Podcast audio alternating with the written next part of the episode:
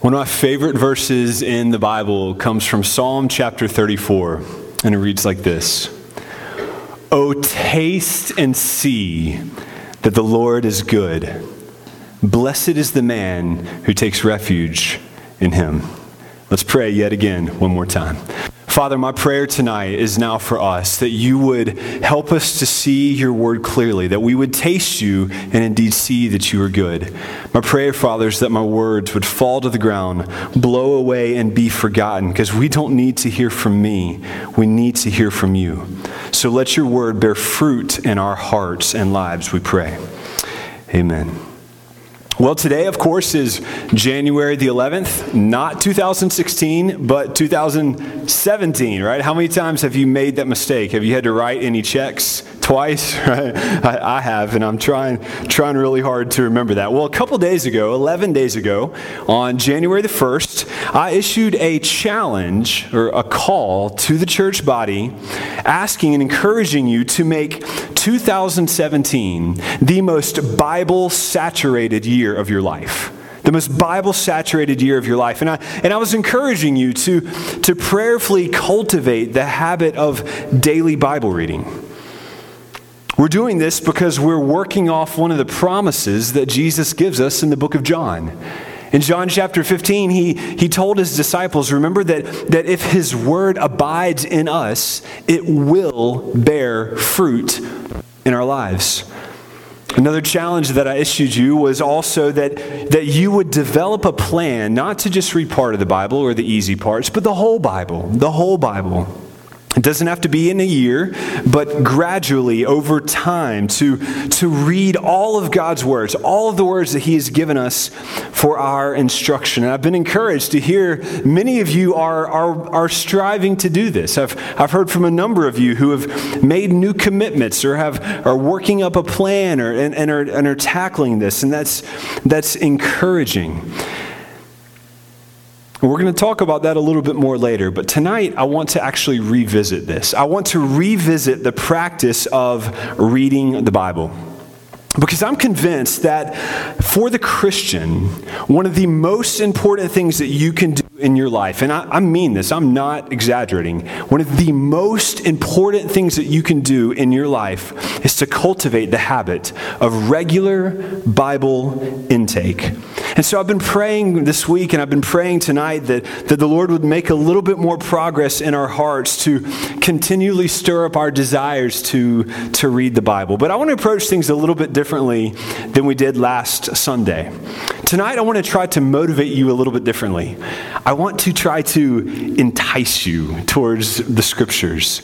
I would like to do actually tonight an extended meditation on the biblical theme of eating the Bible. I hope that you've already eaten dinner because we're going to be talking about eating a lot and you may be uncomfortable if you have if you have not eaten, okay? And I don't recommend literally eating the Bible. We're talking uh, metaphorically, of course, right? Because, I mean, but, but that sounds strange, right? I mean, what, what does it mean to, to eat the Bible? Well, this is in fact one of the most frequent illustrations that the Bible uses for how we should be interacting with the scriptures. It's, we could say it is a biblically inspired metaphor, right? You remember your metaphors, or it's, it's or a simile. It's, it's, and it's found all over the Bible. Here, are, here's a sampling of what we see in the scriptures, right? In Psalm, in Psalm 119, we read, "How sweet are your words to my taste, sweeter than honey to my mouth." Or in Jeremiah chapter 15, the prophet Jeremiah says that, that your words were found, speaking to God, your words were found and I ate them. And your words became to me a joy and a delight to my heart. If you can't see the screen, that's okay. You can, you can look some of these up, but, uh, but I'll keep, keep going through these. In Matthew chapter 4, perhaps this is one that you are most familiar with, right? You remember when Jesus said during the temptation in the wilderness, right? It is, it is written. Man shall not live by bread alone, but on every word that comes from the mouth of God. Now, this is just a sampling, but do you see, can you hear some of the, the, repeated, the repeated theme of eating and, and enjoying uh, the Bible in, in terms of, of food? Okay, so this is, this is God's idea. This is God's metaphor. This is His, he, and He's given it to us for a reason. And my prayer has been that, that, this, that it would have its intended effect on us tonight. And so I would like to explore this with you this evening. And I'd like to actually begin in Psalm chapter 1. This is the same text that I mentioned a few times last week, and it's one of my favorite places in the Bible to, to go to uh, remind myself of how important this is. And, and so, so listen with me as I read. Blessed is the man who does not walk in the counsel of the wicked, or stand in the way of sinners, or sit in the seat of scoffers, but his delight is in the law of the Lord, and on that law he meditates day and night. He is like a tree planted by streams of water that yields its fruit in the season, and its leaf does not wither. In all, in all, in all that he does, he prospers. I want to especially draw your attention to the two words that describe this blessed man's attitude towards the scripture. Here in, in verse 2, we read delight, right? This man, his delight is in the law of God. And we also see what does he do? He meditates. He meditates day and night. If you're thinking about someone sitting Indian style, you know, humming, it's not what we're talking about here. That's a different kind of meditation, right? He is devouring, he is spending time in it, pulling it over and over in his mind. Some of you may know that I have an eight year old boxer, right? A dog named Lincoln. Okay, hey Link, right? Okay, so, um, and like most dogs, Lincoln has fondness for a good bone, right? He, he enjoys a good bone. And now I admit there was a time in Lincoln's life where he enjoyed bones more frequently, namely when he enjoyed an elevated position in the Moore household as the only child, right? He's now not the only one, and he is not a child. He's not a child, right? But uh, I remember one year, in a weak moment, this might have been Christmas or his birthday. My wife has his birthday on our calendar, and it gets me so confused to see Lincoln's birthday in July, which is supposed to be. But uh, anyway, so maybe it was his birthday, but but I was at the grocery store, and they were selling these. Like the butcher had was selling some of these massive bones. I mean, it was the thing was this big, and I don't know. I spent four or five dollars, and I bought Lincoln a real big old bone. I mean, it was almost as long as he is big, and I brought that thing home to him, and my goodness, this dog dog was happy, right? Lincoln's a pretty happy dog, but he was thrilled, right? He would carry that bone everywhere. It was an outside toy because this thing was disgusting. But he would carry this, he would carry this bone with him everywhere for the week or so that it took him to eat it. All right, and, and Lincoln had this special bone eating routine. If you have a dog, you, you know what I'm talking about here, right? He would jump and prance in circles. He'd let out a little yip of, of excitement and, and, you know, barking with affection and delight. And then eventually, after his antics were done, he would settle down and get to the real work eating his bone, right? And usually what he'd do, he'd drag it away to some corner of the yard where he couldn't be molested, and, and, and he would settle down and eat his bone. You've seen how dogs do this, right? He'd, he'd gnaw on it, he'd turn it over, he'd, he'd, he'd spin it around, he would lick it, he'd worry about it. Sometimes he'd even roll over on his back on top of the bone back and forth. Have you ever seen, ever seen a dog do that? And it was clear that he was enjoying himself. And sometimes he would make this, this happy kind of growl, right? You know, have you heard a dog do this, this happy kind of growling noise, like a soft rumble? Like if you weren't, if you weren't watching the spectacle, you might think that it was a cat making a purr or something like that. It, it, you know, sometimes it could sound a little bit scary if you didn't know what was going on, but, but Lincoln wasn't being particularly hostile or, or defensive, right? Uh, though I would not recommend trying to take the bone. That would have been a bad idea. But he was was just happy. He was just, he was happy and enjoying himself and totally absorbed in his bone. Okay, now I'm telling you this because of this strange, sort of obscure verse here that I want to look at in Isaiah chapter 31. Let me try to explain. Here in, in Isaiah 31, the Lord is explaining to his people how he is eagerly and joyfully and willingly going to come to their defense. And he uses this expression For thus the Lord said to me, As a lion or young lion growls growls over his prey. Okay. Now, you don't have to understand all that's going on here. Let's just talk about this word growl, right? This, this image of a lion growling over his prey.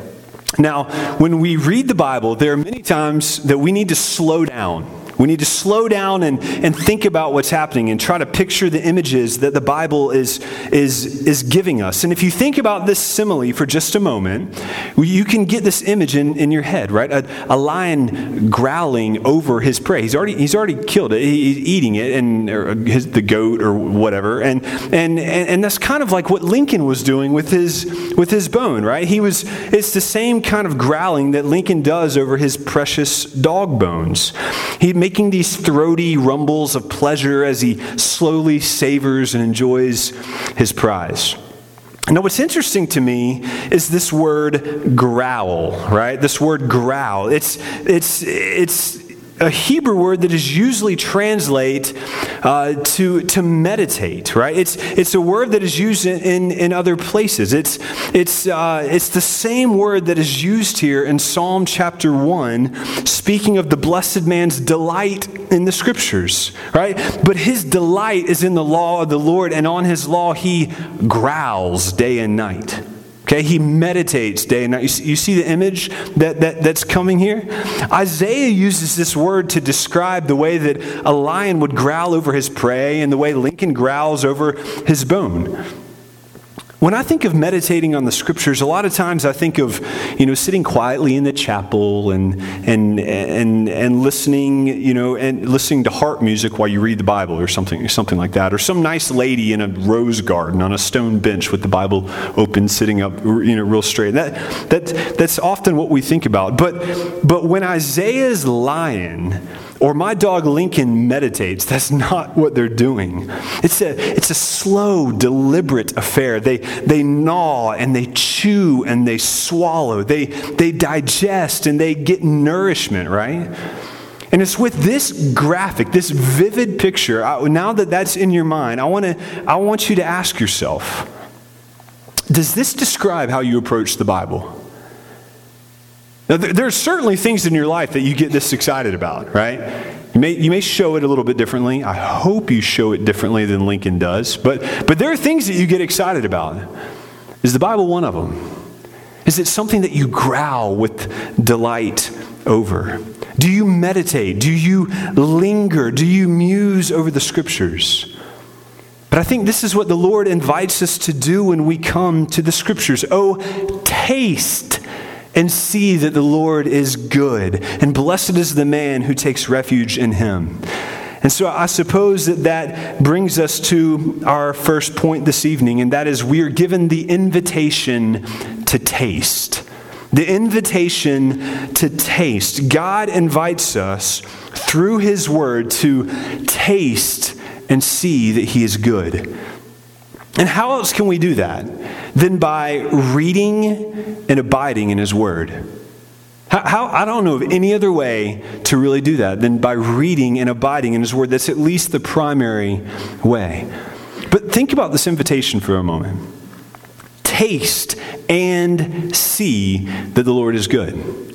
Okay, every word matters in the Bible. Every single word matters. The psalmist does not say, see that the Lord is good, right? Doesn't say that. There are two other important words there, right? He is not inviting us to just learn some theology. He's not inviting us to just get some facts about God in our head. He is inviting us to experience Him. He's inviting us to come on the trip, not just to look at the picture, right? You can come look at the picture of the Grand Canyon that we took back on, you know, when we visited there, but it's totally different than visiting the Grand Canyon because it's it's one thing to look at the picture of the Grand Canyon, and it's a very different thing to stand on its edge, right? This invitation, this command, makes it impossible to observe God at a safe distance. So often that's what we want to do. It's not enough to just see that the Lord is good. That's not enough. We're invited to taste and see that the Lord is good. In fact, it's the tasting that enables us to see. Let me try to explain what I mean. Some of you may have made some sort of New Year's resolution to watch what you eat.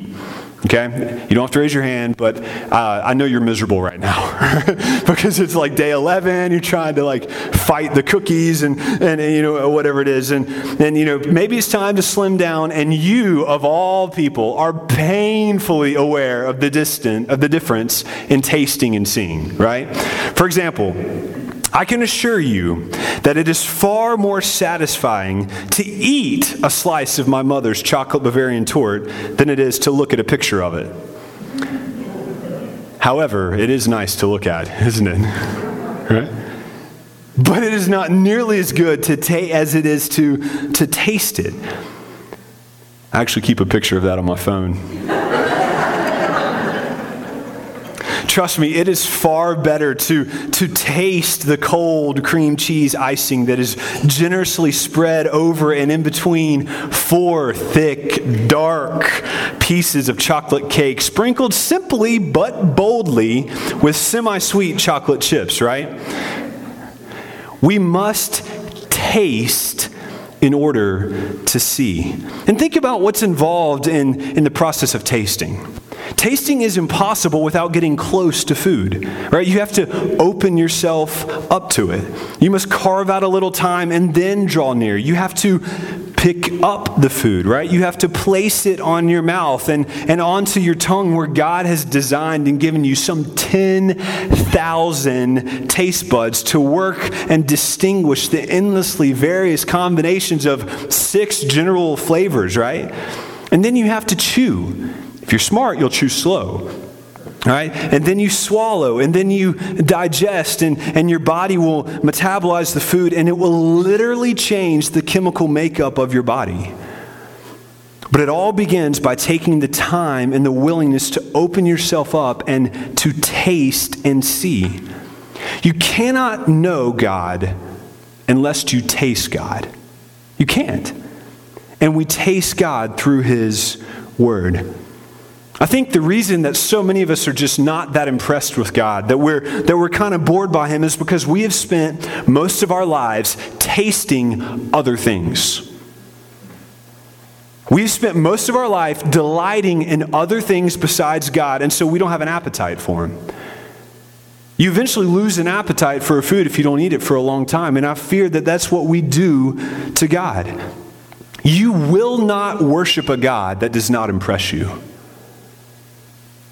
And you will not fear a God, and you will not obey a God that doesn't excite you or cause you to tremble. In other words, the entire direction of your life will be impacted by your experience of God through the scriptures. Believers, God is literally changing our spiritual makeup as we read the Bible. I know you don't feel it. Trust me. I did this today. I didn't feel anything, right? I didn't feel anything. It's usually a change that is totally imperceptible, but God tells us that He changes us through His Word. Now, I've mentioned that the Bible uses this rich, this food type language to describe how we're supposed to interact with the Bible. And one of the most common ways that we read about, that's most well known, is that of bread. Now, if you are one of those unfortunate folks with gluten sensitivity, I'm sorry, you're going to have to bear with me because the bread I'm talking about tonight has extra gluten. I just want to throw that in there. I don't, I don't know why. Gluten is biblical. That's my point. It's a well established biblical theme. Okay, anyways, the second point that we come to tonight is that the Bible is daily nourishment for us. Now, I've already mentioned here in Matthew chapter 4 where Jesus said, Man shall not live by bread alone, but from every word that proceeds from the mouth of God. This is where Jesus is, he's quoting all the way back from the book of Deuteronomy, where, where, where God is saying that, that he humbled the people of Israel and he let them be hungry, but he fed them with manna so that you might know that man does not live by bread alone, but makes every but man lives by every word that comes from the mouth of God. Jesus was referring to Israel's dependence on manna in the wilderness. And there's other places where we read about this, this bread, but I think that this is enough for us to see the primary picture here is one of nourishment. It's one of nourishment, right? It's different than chocolate Bavarian torte. We'll get to that later, trust me. But The picture here is of daily nourishment. Now, there are some people, I think they're maybe evil, these nutrition people, right? These nutrition experts who tell us that bread is bad for us, right? Because it's high in calories and all these other reasons, you know. And but for most of the world and for most of history, bread has been the most basic, most plentiful, cheapest, most affordable type of food. That's why Jesus said, "Give us this day our daily gluten-free, grain-free, whatever, no, our daily bread, right? Our daily bread. The picture is that God's word is nourishing. The words of God are nourishing, they provide spiritual calories, nutrition, amino acids, and, and proteins, things that we cannot live without. The Bible provides the energy that fuels the Christian life. I used to, my wife and I used to uh, help runners who were trying to start running, right?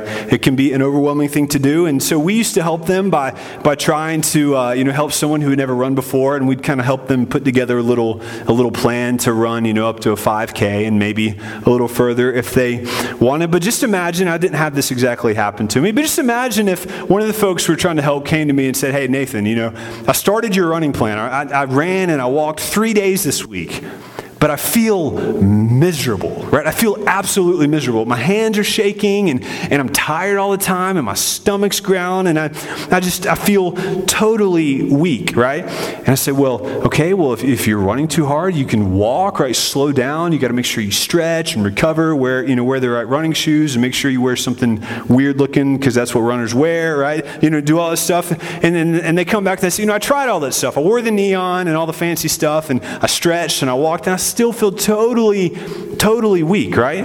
And I'd say, okay, well, tell me, what have you been eating? Oh, I haven't eaten in four days.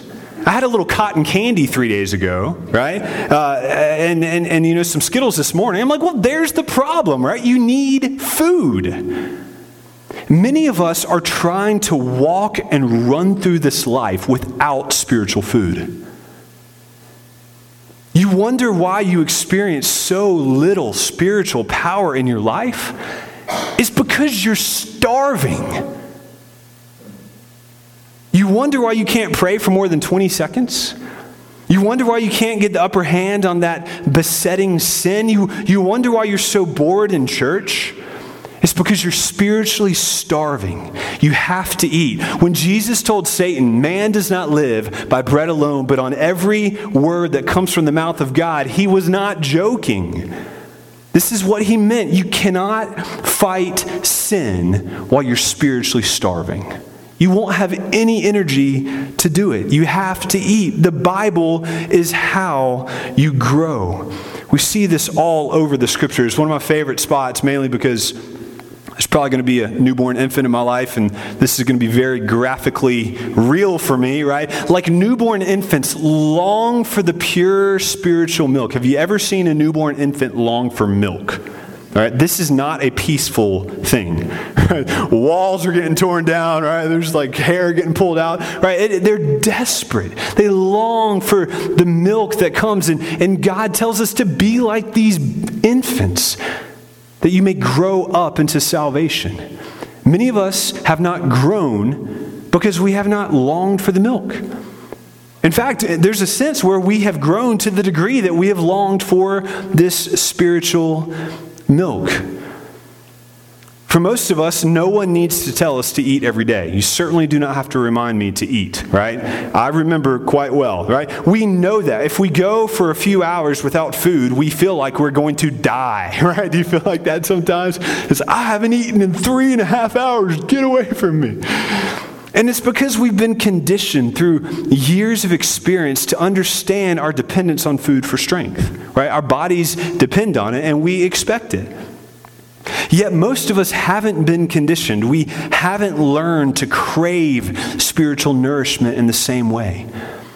Whenever I'm talking with people about reading the Bible, the most common excuse that I hear is, I don't have time to read the Bible. Okay, we talked about this last week. I don't have time to read the Bible. I've never heard anybody say, any sane person say, I don't have time to eat. You make time to eat. Sometimes seven, eight, nine times a day, right? You make, you make time to eat. Man shall not live by bread alone, but on every word that comes from the mouth of God. The Bible is spiritual nourishment for you, so eat. But the Bible describes itself in another way, a fun way. The Bible also describes itself as being sweet. The Bible is sweet. Psalm 119, 103, we've already read this. How sweet are your words to my taste, sweeter than honey to my mouth. Psalm 19, verse 10 says, How sweet are your words to my mouth how sweet, are my wor- how sweet are your words to my taste, sweeter than honey to my mouth. And then on down, we read, More are they to be desired than fine gold, even much fine gold, sweet are, sweeter also than honey and the drippings of the honeycomb. Now, once again, this is descriptive, figurative language, and you can't blow past it or it won't be very helpful to you. Whenever you read of images and, and descriptive kind of language like this, you got to slow down and think about the image, right? Why would the psalmist say that God's words are sweet, even sweeter than honey? What's he trying to say, right? What is, what's the psalmist trying to convey? Ever since I was a kid, I have had to fight my sweet tooth. And that's because sugar is so addicting, right? Scientists have found, I've been reading about this recently. Uh, scientists, you know, when you read about how bad sugar is, it doesn't mean that you don't want to eat it. right? Scientists have found that it's very easy to become addicted to sugar, right? Like we needed a scientist to tell us that. What do these guys do? I do not know, right? But, but sugar stimulates the same pleasure centers in the brain that, that, that cocaine and, and heroin do. I'm told. Sugar provides this immediate hit of pleasure to our brains, and if we don't regulate our behaviors carefully, we'll find ourselves entangled in some bad habits, right? Some researchers give practical tips on how to break a bad habit. One of the things they tell you is that you got to pay attention to the cue.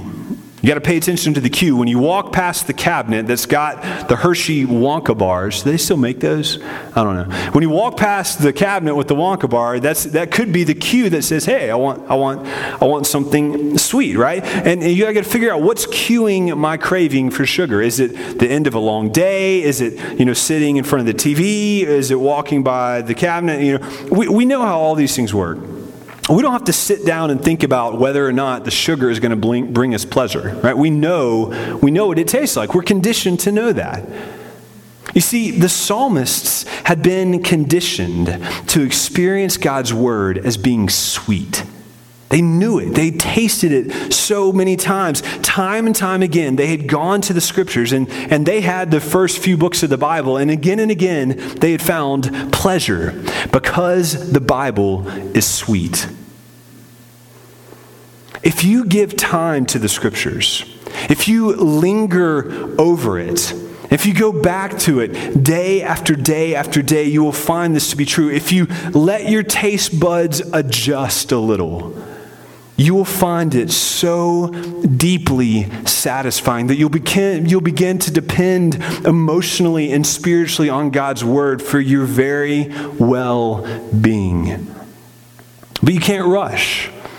Often you have to slow down and enjoy the scriptures. So often the Bible, reading the Bible is a lot like letting a very slowly dissolving lozenge melt imperceptibly in your mouth why its homeopathic benefits spread slowly throughout your body. Church, I, want you, I long for you to taste and see that the Bible is sweet. It's not some drudgery that you just have to get through. Reading the Bible is the door, it's the doorway to sweet communion and fellowship with the Lord. It's a pleasure that's to be enjoyed day after day, but just like any new habit, it takes time to form. It takes time. And so I pray that the Lord would condition your heart to experience the scriptures the same way the psalmist says. For I find my delight in your commands, which I love. But the Bible, the Bible is sweet. Right? But the Bible is also sometimes bitter. Sometimes the Bible is bitter. One of the most striking images for reading the Bible is a scene that's repeated a couple different times throughout the whole Bible, and it's where I get this provocative phrase, eating the Bible.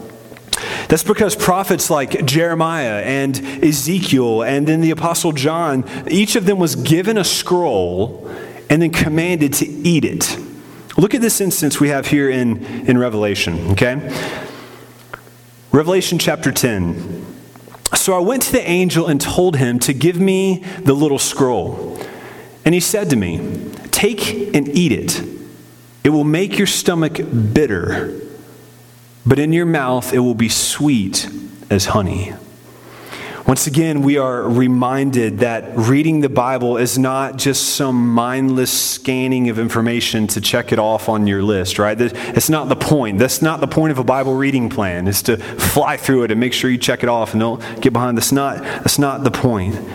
John doesn't just read the scroll, he eats it, he, he digests it. The scroll literally got into his nerve endings, into his reflexes, and into his imagination. But it wasn't all pleasant, was it? It was both sweet, but it was also bitter. You probably know that the Bible contains some words that are difficult to hear. There is a word of judgment as well as grace.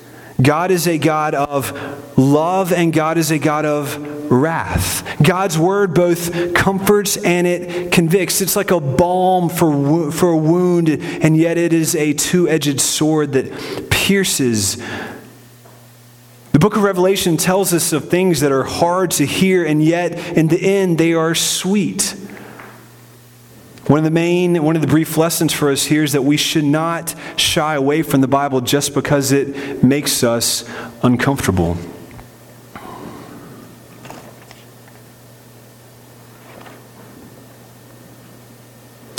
God's word and his providences are sometimes bitter, but that doesn't mean that they, they are cruel or useless. I remember that when I was a kid, I was helping my, I would help my mom make chocolate chip cookies, right? Have, perhaps you have done this. The, we used the Toll House chocolate chip cookies. And, um, and I, I remember uh, I loved how the vanilla smelled, right? I loved how the vanilla smelled. I, each time when my mom, or w- one time when my mom wasn't looking, I, I uh, have you ever done this? You know, you know what I'm going to say. Took a swig took a swig and, and I got busted because I made this awful face, right? Because in spite of the heavenly smell, vanilla extract is really quite bitter, right? But when you mix it in with the rest of the cooking ingredients, what's it do? It adds to the flavor. It adds to the flavor. I remember a season of my life when I was really struggling with this, trying to develop the, the, habit of reading the Bible, but I would feel discouraged because so often I felt like the Bible was beating me up. Right? Have you ever had this experience? You're reading the Bible and you're just like, man, I don't do that. I don't do that oh man, I struggle with that, right? I'm struggling with that. I don't love my wife like that. I just over and over again, like I don't, man, I don't love my neighbor as myself, and and I don't, I don't love my wife like Christ loved the church, and my goodness, love the Lord my God with all of my heart, all of it. Like I never do that. I've never done that, and and and, and the Bible constantly shows me how stupidly selfish and how worldly I can be. So concerned about what other people think of me. I was getting discouraged because it seemed like that all the Bible did was tell me how bad I am. Have you ever, have you ever had this experience? And, and nobody likes to be told how bad they are. Until I realized that's actually part of the point. That's part of the point. In the Bible, the bad news always pays the way for the good news. God uses the law to reveal to me that I am a sinner. That I fail not in a few ways, but in so many ways. And you see, I will never appreciate the mercy of God until I understand the bitter fact that I am far more sinful than you think and than I realize. All of us underreact to our sin. All of us. We usually don't even see it, but when we do, we downplay it. We elevate everybody else's sin and we downplay our, our own sin, but the Bible does not let you do that. The Bible doesn't let you do that. And sinners will never, you will never be able to taste that God is sweet until you understand some of the bitterness of the Bible. Because the bitterness of the Bible, the bitterness of the law, prepares the palate to enjoy the sweetness of the gospel. I know you've heard it before, but I've got to tell you again that though we all, like sheep, have gone astray, forgiveness is available for those who place their hope in a Savior. Do you see? Do you know who loves Jesus the most? The people that see how big their sin is. The people who realize how big their debt of sin is, and then they marvel that He would save them. Sure, the Bible has some hard things to say. And it has some things that are difficult to understand, some things that are hard to stomach. That's because you and I are not God, right? God's ways are higher than our ways. But we can take all of God's words, whether they are words of comfort or whether they are words of rebuke or affliction, and we can delight in them all. Because in the end, we trust the master chef. He is weaving together all of his providences, both bitter and sweet, to bring good to his people and glory to his name. This is what God does for us in the Bible. So, sinner, take heart and rejoice, for there is a Savior. You are far worse than you realize, but He is far better than you realize. It's the good news of the gospel. Let me end with one final word of caution and encouragement, and that is this the Bible is not primarily for knowing about God, it's for knowing God. There's a difference. A.W. Tozer says it like this The Bible is not an end in itself, but a means to bring men to an intimate and satisfying knowledge of God, that they may enter into Him and delight in His presence, that they may taste and know the inner sweetness of the very God Himself in the core and the center of their hearts. Church, my prayer for you tonight and this week has been that for each one of us, we would not just read the Bible for the Bible's sake. And we certainly wouldn't read the Bible for the sake of making others think we're smart or pious, but that we would read it to know God. Taste and see that the Lord is good. Will you close with me in prayer?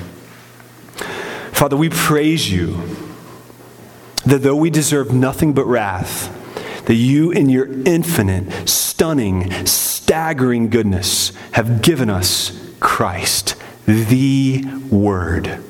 We thank you that you have preserved for us the scriptures that tell us how we can know you.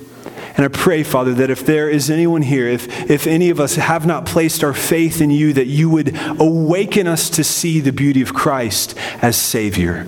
I pray, Father, for each of us that we would learn to love your word more than food, that we would obsess over it more than we obsess over food and our pleasures, and that ultimately we would both taste and see that you are good. We ask this in the name of Christ the word from God. It's in his name we pray. Amen.